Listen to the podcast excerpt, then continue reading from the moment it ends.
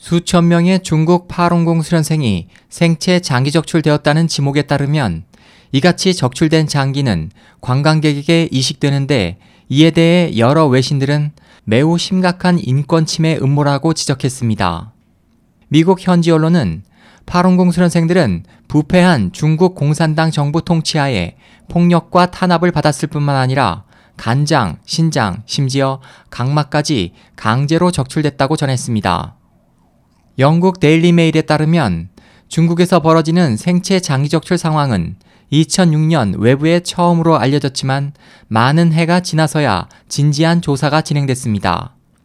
미국 언론은 파룬궁은 중국에서 90년대 초에 알려지기 시작하면서 당시 1억여 명이 이 공법을 연마했는데 중공 정부는 수련자들이 빠르게 증가하는 것을 못마땅히 여겨 1999년 7월 20일부터 탄압을 시작했다. 당시 중공 경찰은 수천 명의 파룬공 수련자를 납치하고 구금했으며 그들을 잔혹하게 고문하며 탄압했다고 전했습니다.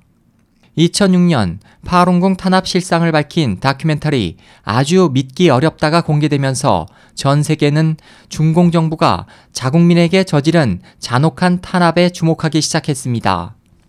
이 다큐멘터리는 이 같은 반인류 범죄를 산생한 중공의 정치 환경을 폭로했습니다.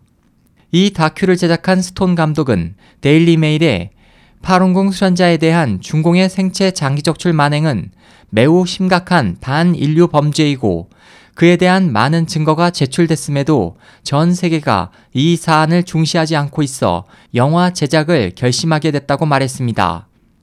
다큐 제작에 참여한 작가 에단 구트만은 사람들은 늘 사건이 발생한 후에야 그에 대한 심각성을 깨닫는데 이 같은 패턴이 자꾸 중복되고 있다고 우려했습니다. SOH 희망지성 국제방송 홍승일이었습니다.